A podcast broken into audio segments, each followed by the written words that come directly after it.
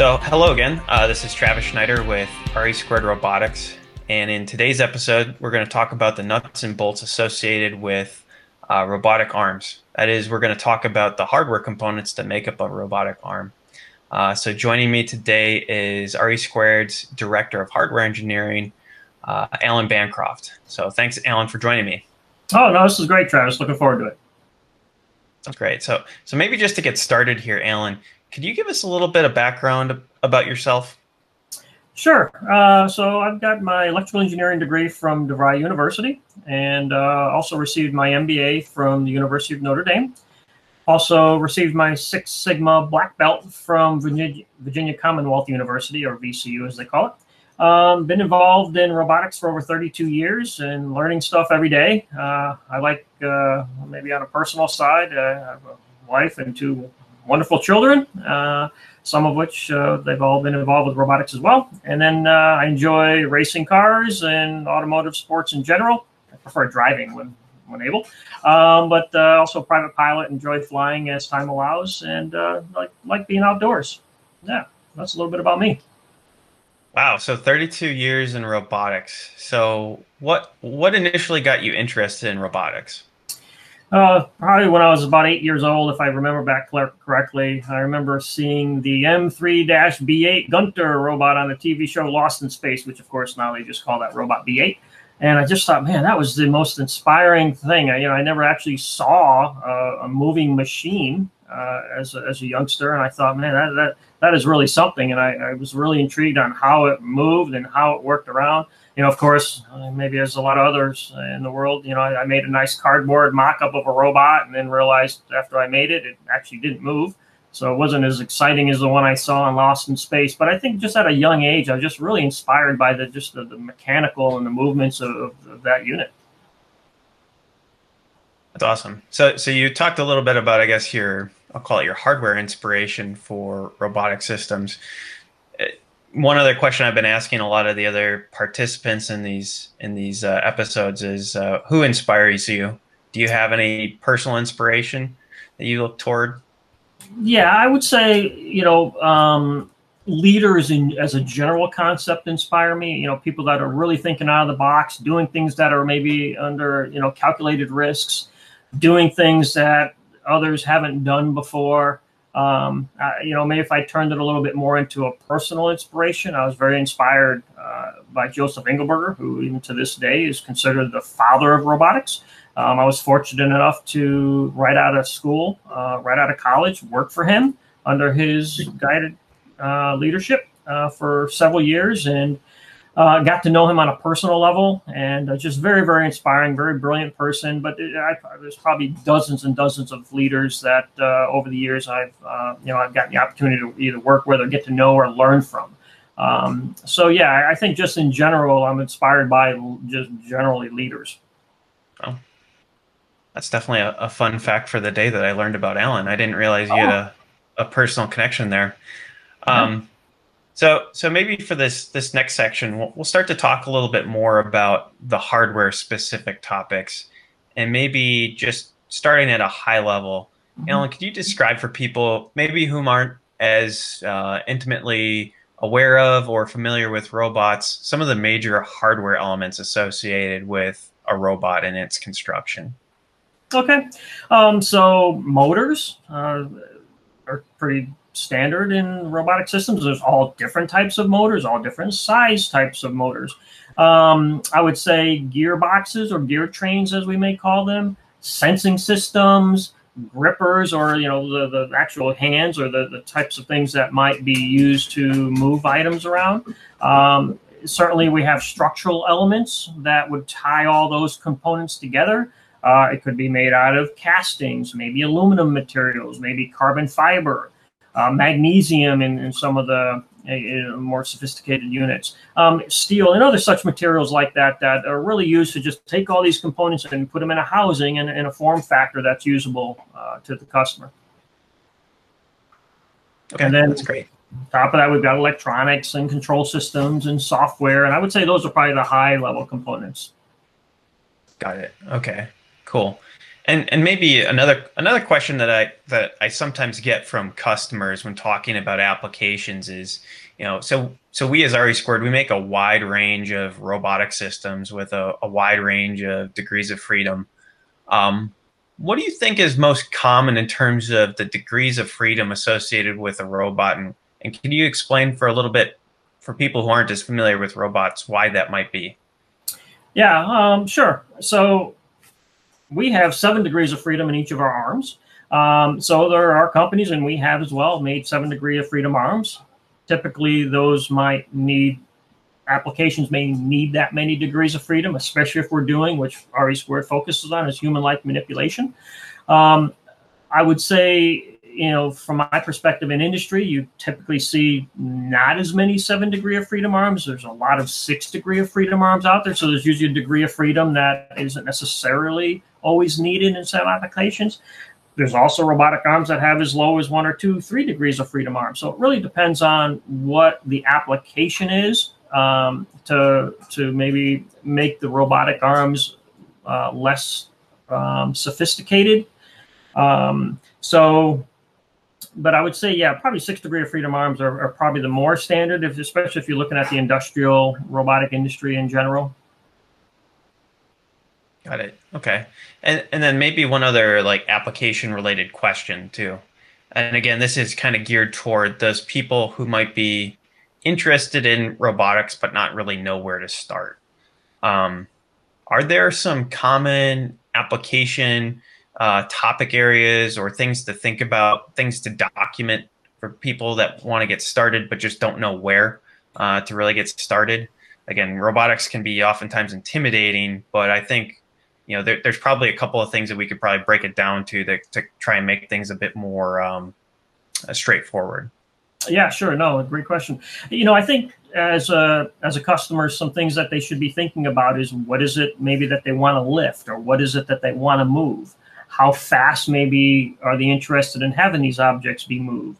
Uh, how many they may not necessarily know how many degrees of freedom. You know, typically, you know, we may have that conversation with them. Well, based on moving this, we probably need X amount of degrees of freedom. Some customers have done some research online and maybe said, hey, I think this seven degree of freedom type application is perfect for me. It's more human like. Or they might say, look, I just need to pick something up and move it. Maybe a two degree of freedom might be something we can consider. So, but typically we'll help them sort of uh, dial into that. Um, maybe they um, you know, will need to share with us what kind of power capacity that they're thinking about. Hey, I'm thinking about putting something in my uh, in my plant, and I only have this much power. Maybe I don't have enough power to run a, a, big industrial arm, but maybe I have lots of capacity to run things that are battery powered, which you know, of course, we focus a lot on.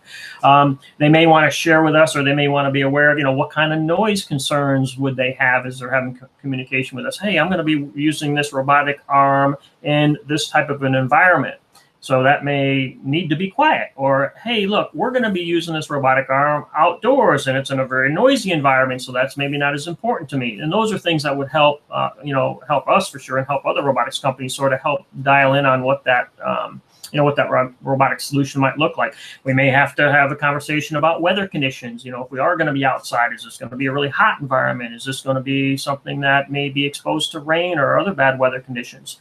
Um, we'll have conversations about sensors. Hey, look, I'm really concerned about this robot potentially, you know, hitting this item. So we want to have a conversation with customers about, you know, the perception and the safety sensors that may be included with that.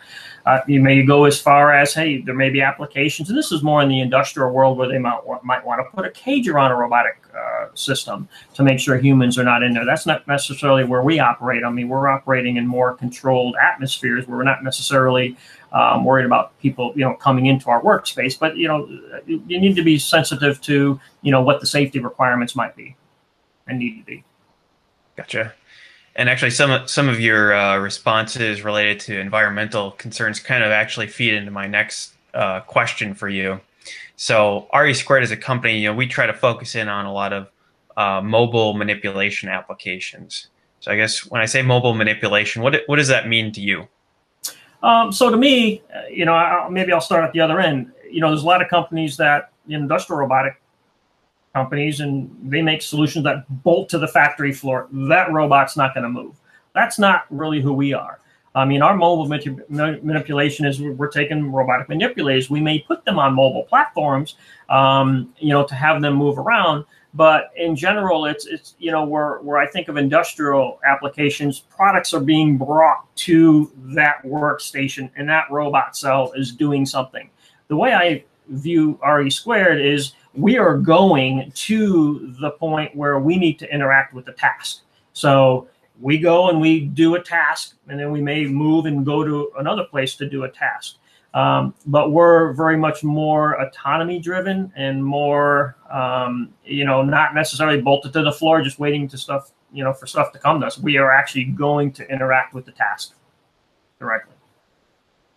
Huh. That's a, that's an interesting perspective. So instead of you know the infrastructure being set up to integrate to a robot, really what we're trying to do is adapt to the existing infrastructure, and not have to change it up uh, on the part of our customers. I hadn't yeah. thought about it that way, but that's a that's a really interesting way of of uh, thinking about it. Yeah, from um, the customer perspective, it's probably much more cost effective to them. Oh, you you mean I don't need to change my environment, and you can just come and do the task? Oh, thumbs up! I like that. So yeah, good summary for sure. That's great. Cool. Um, and and just some other topics or some other questions here too for you, Allen. So mm-hmm. um, you've obviously been in the the robotics field for a long time, and and um, you know, RE Squared's had the the good fortune of hiring a lot of young engineers recently. Um, but for those who might be interested in a career in robotics, what advice would you have for them? Like, what sort of activities do you think they should get involved in? Are there things that they should be doing to kind of build up their resume? What What are your thoughts there? I would say, you know, for the for a crowd that you know is maybe still in college, not quite sure, you know, maybe even I'll start in high school uh, generally there's a lot of um, programs maybe in your high school or in other surrounding areas where you can get involved with STEM activities, science, technology, engineering, and math activities. Some schools, uh, probably more so now over the years, have gotten robotic programs uh, in their curriculum. I would say, you know, you know, plug yourself in there. You'll start to learn things at a, at a very young age. Um, I would say as you start, you know, if you feel that, you know, engineering is um, robotics or engineering in general is a field that you'd be interested in, I would suggest the same things as you get into college. You know, get involved with robotics programs or get involved with any of the STEM related activities because you're going to learn something. Either it's maybe some hardware or mechanical design or electrical, or you'll learn software. And as you get through your your college curriculum, you may start to realize that look, I really enjoy writing software. I enjoy I like designing printed circuit boards. You may realize that, hey, look, you know, I worked on cars when I was younger, and now I'm, you know, I'm more interested in the design of the mechanical structure. Um, and then, as I would say, as you start to transition and, and looking for that first career path, is, is, is do your research. Look at robotics companies uh, around the globe. Certainly, Pittsburgh has, I believe, it's 62 robotics companies. I mean, there's a lot of there's a lot of uh, technology going on, even in you know right where we are, and and you know just share your passion about robotics with, you know, as you're interviewing folks. We've hired a lot of folks out of uh, STEM programs, as you pointed out. Um, and we've hired a lot of people that just, you know, quite frankly, have the passion to do robotics, even though they may not necessarily recognize if they want to do a certain discipline. Um, so one of the things I, I encourage people is, look, you know, try and get your foot in the door and getting your foot in the door with a robotics company might be that look i went to college i'm a mechanical engineer and that's my degree but i've also have a passion for software and try and you know set that stage early that look i, I want to learn lots of different things. Robotics you know affords that opportunity right? There's so many different aspects of making a robotic arm and making a robotic arm you know go on a mobile platform and do very sophisticated tasks that there's a lot of opportunity to you know grow and navigate into different areas. But i think getting your foot in the door with just the passion and the interest you have in robotics is certainly a way to start Awesome. Well, that's that's some great advice. I guess, Allen, in, in closing, was there anything else that you wanted to, to cover today, or any other topics that you wanted to uh, to bring up? Yeah, I mean, maybe nothing's very specific, but you know, I look back on a, a career of 32 years, and I hope I have at least another 32 years to go you know, the, the field of mobile robotics is constantly evolving. You know, I think back of the days, you know, even working with Joe Engelberger, and, you know, you'd laugh if, uh, if I told you the type of really sophisticated things we were working on back then, which now, you know, sits on my cell phone, right? And here we are, you know, 32 years later. Who knows what the technology is going to look like two years, five years, 10 years from now, and, and the type of development and engineering that's going to be required to, you know, take these, these systems to the next level. Um, so just uh, you know, it's it's a great and growing and thriving industry. Um, you're starting to see robotics in general um, expanding around the world, and um, you know, and once again, you know, as an engineer, whatever your discipline is, you know, there's probably a, uh, you know a nugget of your experience in robotics that could be used, right? Um, to help these these systems get uh, to the next level. So no, I just I'm fortunate and thankful for the opportunities I've had to to be involved with robotics. You know, 32 years ago, did I think I would 32 years later still be involved with robotics? Um, I'm, you know, just I, I don't see any other career I'd want to be in. That's great. Well, uh, I didn't have anything else for you today, uh, Allen, but you know, thank you for your time and um, thanks for for sharing your uh, words of wisdom today yeah, Travis, thank you for you letting me be a part of this. This is exciting, and I hope uh, you know I've inspired someone else uh, that will be seeing this this broadcast to to get into the you know get involved with the field of mobile robotics. Great, thanks, Allen. Thank you. Since 2001, RE Squared Robotics has remained committed to our mission to develop innovative technologies that make a positive impact on the world. RE Squared is a leader in the design, development, and manufacture of human-like robotic technology, solving the most challenging applications in the world. If you would like to be contacted about a robotics application, please email us at myrobots at resquared.com. That's M-Y-R-O-B-O-T-S at resquared.com. To stay up to date with the latest RE Squared news, visit our website at www.resquared.com, or you can always follow us on LinkedIn, Instagram, Facebook, and Twitter. If you'd like to see more videos like this, or videos featuring actual RE Squared robots, please subscribe to this channel on YouTube.